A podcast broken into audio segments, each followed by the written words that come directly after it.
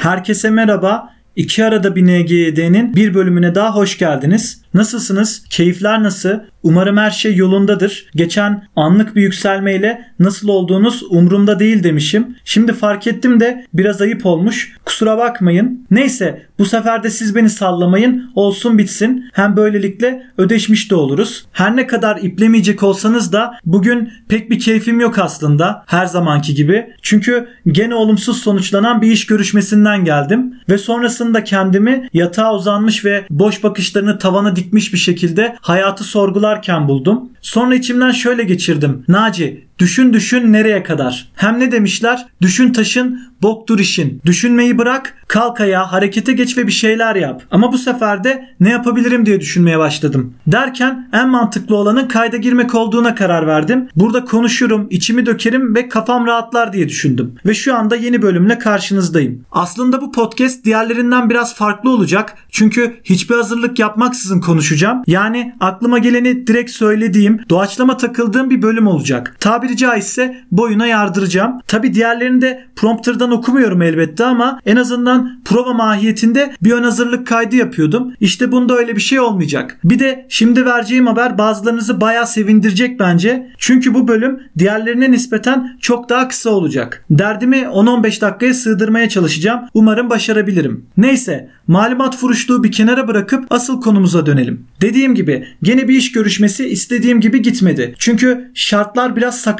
geldi bana ve hevesim de bayağı bir kırıldı açıkçası. Hani araştırıyorsunuz, bir yerde karar kılıp orayla görüşmeye gidiyorsunuz. Böyle profesyonel bir görüşmeye yaraşır bir şekilde giyinip ona göre bir tavır takınıyorsunuz ve görüşme aslında iyi başlıyor, iyi de devam ediyor. Her şey böyle nezaket ve adabı muaşeret çerçevesinde ilerliyor derken birden muhabbet kopuyor. O kısımda maaşın sorulduğu kısım elbette. Hani iyi başlayan ve iyi devam eden bu iletişimi güzel bir finalle bitirmek istiyorum. Bunun için de maaş beklentin ne sorusunu piyasayı da bildiğimden asgari ücret diye yanıtlıyorum. Sonra karşı taraf mırın kırın etmeye başlıyor. Çünkü adam ağzını 1500'den falan açıyor. Şaka gibi yani. Kabul edilebilir hiçbir tarafı yok bu teklifin bence. Ama kendince gerekçeler hazırlamış. Bahanesi de şu. Bir elemanın 2000 TL maaşla, sigortasıyla, yemeğiyle, diğer masraflarıyla 4000 TL'ye mal olduğunu söylüyor. Bize de hak verin Naci Bey diye serzenişte bulunuyor bir de. Ben de şöyle bir etrafı kolaçan ediyorum hani bey kim diye. Sonra bana dediğini ayıkıyorum ve ne beyi it köpek diyeceksiniz diye geçiriyorum içimden. Ya 1500 liraya deli gibi çalışan bey mi olur Allah aşkına? Olsa olsa kapına kul köpektir o. Ne beyi? Öte taraftan beklentimin yüksek olduğunu da düşünmüyorum. Çünkü zaten garsonluk yapsanız asgari ücret alıyorsunuz. Yanlış anlaşılmasın. Küçümsediğimden falan değil ama ben böyle komik meblalarla muhatap olacağımı bilsem üniversite falan okumazdım. Liseden sonra sanayiye gider iş öğrenirdim. Belki şimdiye kendi yerim falan olurdu. Şu an böyle bir şansım da yok. Yani ben 4 yıl okudum. Üstüne 1 yıl staj yaptım. Bu mesleği icra edebilmek adına 5 yılımı verdim. Karşılığı bu mu olacaktı? Tamam kabul ediyorum. Başarılı bir akademik hayatım olmadı ya da şaşalı bir ortalamayla bitirmedim fakülteyi ama gene de ucundan kıyısından da olsa bir şeyler tutturduk yani. Nihayetinde bu mesleği yapmaya hak kazandım ben. Ama ne yazık ki piyasa yerlerde sürünüyor. Ve bu şartların oluşmasına sebebiyet verenler de öyle falanca filanca değil ha. Bizzat bizlerle aynı yoldan geçmiş kimseler. Bizle aynı fakülteden mezun olup aynı staj sürecini geçirmiş kimseler. Hani yaşadığımız zorlukları zamanında yaşamış ve neyin ne olduğunu bilen kimseler bunlar. Yani sizi anlayıp ona göre davranmaları gerekirken bunu yapmıyorlar. Belli ki atalarımız bu hususta yanılmış. Baksanıza damdan düşenin halini damdan düşen anlamıyormuş. Cidden ortada büyük bir anlayışsızlık var. Ve bu anlayışsızlık hali beni harbiden yoğun bir sorgulama sürecinin içine itiyor. Neden okudum ki diyorum. Neden o kadar vizeye finale girdim? Yüzlerce sınavla muhatap oldum. Ne gerek vardı sınav stresine, mezuniyet telaşesine, gelecek kaygısına şeklinde bir çıkmaza giriyorum. Saç baş yolduracak, kafayı yedirecek bir raddeye getiriyor beni. Gene de bu handikapına rağmen sorgulama yetime minnettarım. Çünkü sorgulamak üretkenliği tetikleyen bir şey bence. Hani bugün denemeler, kısa öyküler yazıyorsam, asla bitmeyecek bir romana başlamışsam, işte podcast yapıyorsam bütün bunlar sorgulamam sayesinde oluyor. Sorguladıkça bir şeyler keşfediyor ve keşfettiğim şeylerin paylaşmaya değer olduğunu görüyorum. Ve sorgulamak çıplak gözle bakıldığında görülenin ötesini gösteren bir ilüzyon gibi. Ama tabii ki de bu eylem etki olarak bununla sınırlı kalmıyor. Aynı zamanda sizi alakalı alakasız her yere götürüyor. Mesela ben bu iş mülakatından sonra neden okuyorum ve neden iş arıyorum diyerek sorgulamaya başlıyorum. Tabii bu işin en yüzeysel kısmı. Sonra yavaş yavaş varoluşuma kadar geliyorum. Mevzular biraz daha derinleşiyor. Böyle ağır ağır ilerliyorum derken birden kendimi en kör, en dip noktada buluyorum. Yani yani gerçekten yaşamaya değer mi noktasında. Bu sadece basit bir merak ya da dikkat çekmeye çalışan bir ergen tribi değil. Tüm samimiyetimle anlam vermeye çalıştığım bir süreç. Şu soruyla başlıyor. Ne uğruna yaşıyorum? Yani hayattan beklentim ne? Ya da hayattan ne istiyorum? Aslında %90'ınızla benzer şeyleri istiyorum. Ün, para, şan, şöhret, itibar vesaire. Çünkü bunları elde edince mutlu ve huzurlu olacağıma inanıyorum. Fakat bu saydıklarıma çoktan erişmiş kimselere bakıyorum da yani hayallerimi yaşamakla meşgul olanlara onlar için durumlar pek de böyle değil. Örnek vermem gerekirse mesela daha önceki podcastlerde de andığımız Robin Williams'a bakalım. Adamın deli gibi parası, inanılmaz bir kariyeri ve tüm dünyada da adı vardı. Peki nasıl bir finalle bitti hayatı? İntiharla. Veyahut da 27'ler kulübündekilere bakın. Hepsi ya overdose'dan gitmiş ya da intihar etmişler. Şartlar ve sonuçlar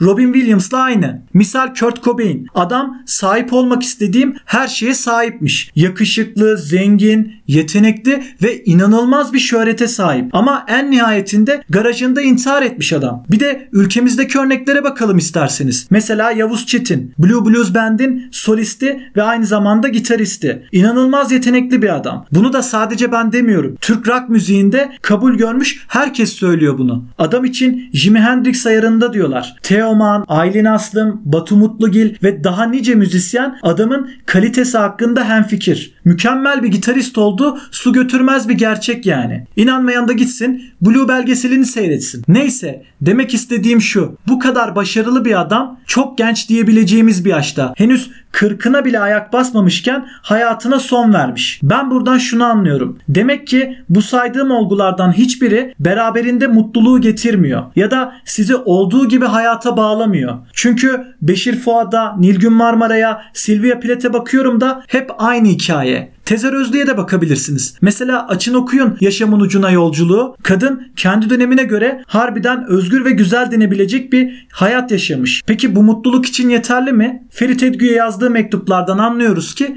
değil. İşte bu noktada ben kendime şunu diyorum. Bu saydığın isimler kadar tanınmayacaksın. Onlar kadar para kazanamayacak ve onlar kadar gezip tozamayacaksın. O zaman ne demeye debeleniyorsun? Hala hayatımı kurtarmam, kendi düzenimi oluşturmam lazım diye tutuşmanın ne anlamı var? Çıtayı yükseltmenin, kendine asla ulaşamayacağın hedefler çizmenin mantığı ne? Bugüne kadar seni mutlu etmeyen, gram huzur bulamadığın bu hayattan ilerisi için hala ümit var olman aptallık değil de ne? Hani hiçbir şey düşünmeden şöyle 5 dakikalığına kafanı rahatça yastığa koyamazken nasıl oluyor da geleceğinin parlak olacağına inanabiliyorsun? İşte bunlar benim kendime söylediklerim. Diğer taraftan da beynimin içinde şöyle yankı yapan bir ses var. Naci, Naci, Naci. Hiç var olmasaydın, saydın, saydın, saydın, Dünya, dünya ne kaybederdi? kaybederdi? Hiçbir şey, hiçbir şey, hiçbir şey, hiçbir şey, hiçbir şey. Varlığın ne kazandırdı ki? Yokluğun ne kaybettirsin? Var olduğundan beri, tek bir amacın ve tek bir eylemin var.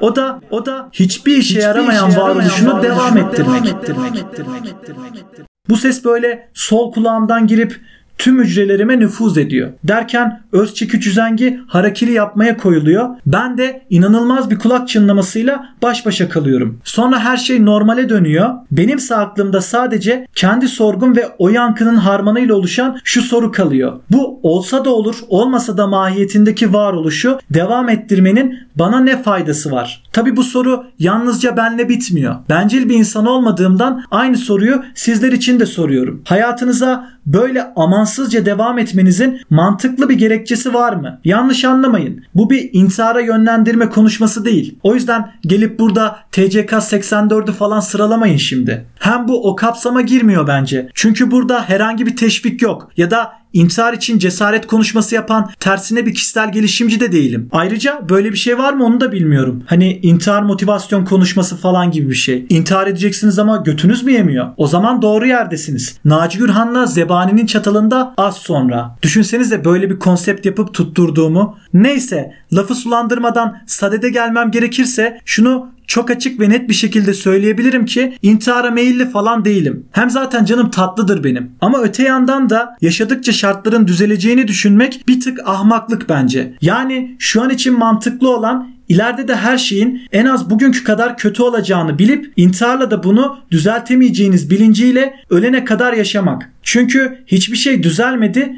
ve düzelmeyecek. E şimdi de her şey çok kötü ya da ben her şeyden şikayetçiyim bilmiyorum. Aslında bu kulağa daha mantıklı geliyor. Çünkü ben gerçekten hastalık derecesinde memnuniyetsiz bir insanım. O taboka şikayet edip söyleniyorum. Ama bunun nedeni daha iyisini hak ettiğimi düşünmem değil. Öyle tipler var ya hani tüm dünyanın ona borçlu olduğunu düşünüp her şeyinde en iyisine layık olduğunu düşünen zavallılar. Hayatında kimsenin kimse sana hiçbir şey borçlu değil çünkü sen de herkes gibisin dememesinden kendini en iyisi sanan tipler. Üzgünüm ama en iyisi falan değilsiniz. Çünkü en iyiler genelde ben en iyisiyim demez. Az önce bahsettiğimiz Yavuz Çetin mesela. Adama tüm müzisyenler gıpta ederken adam çevresindekilere ben gerçekten de iyi bir gitarist miyim diye soruyormuş. Hani Yavuz Çetin bile bunu derken sen ne oldun da böyle uçup kaçıyorsun ben anlamadım ki. Biraz ağır ol. Ayakların yere bassın. Senin de bizden bir farkın yok. Varlığın da yokluğunda bir yani. Kendini bu kadar önemseme. Rahat ol. Bu bir dezavantaj değil. Sadece gerçekler bunlar. O yüzden de biraz realist ol ve kendini bizden üst segmentte görmekten vazgeç. Bir de biz konuşurken oflayıp puflama olur mu? Gözlerini de devirme lütfen. Şu an beni dinlerken bile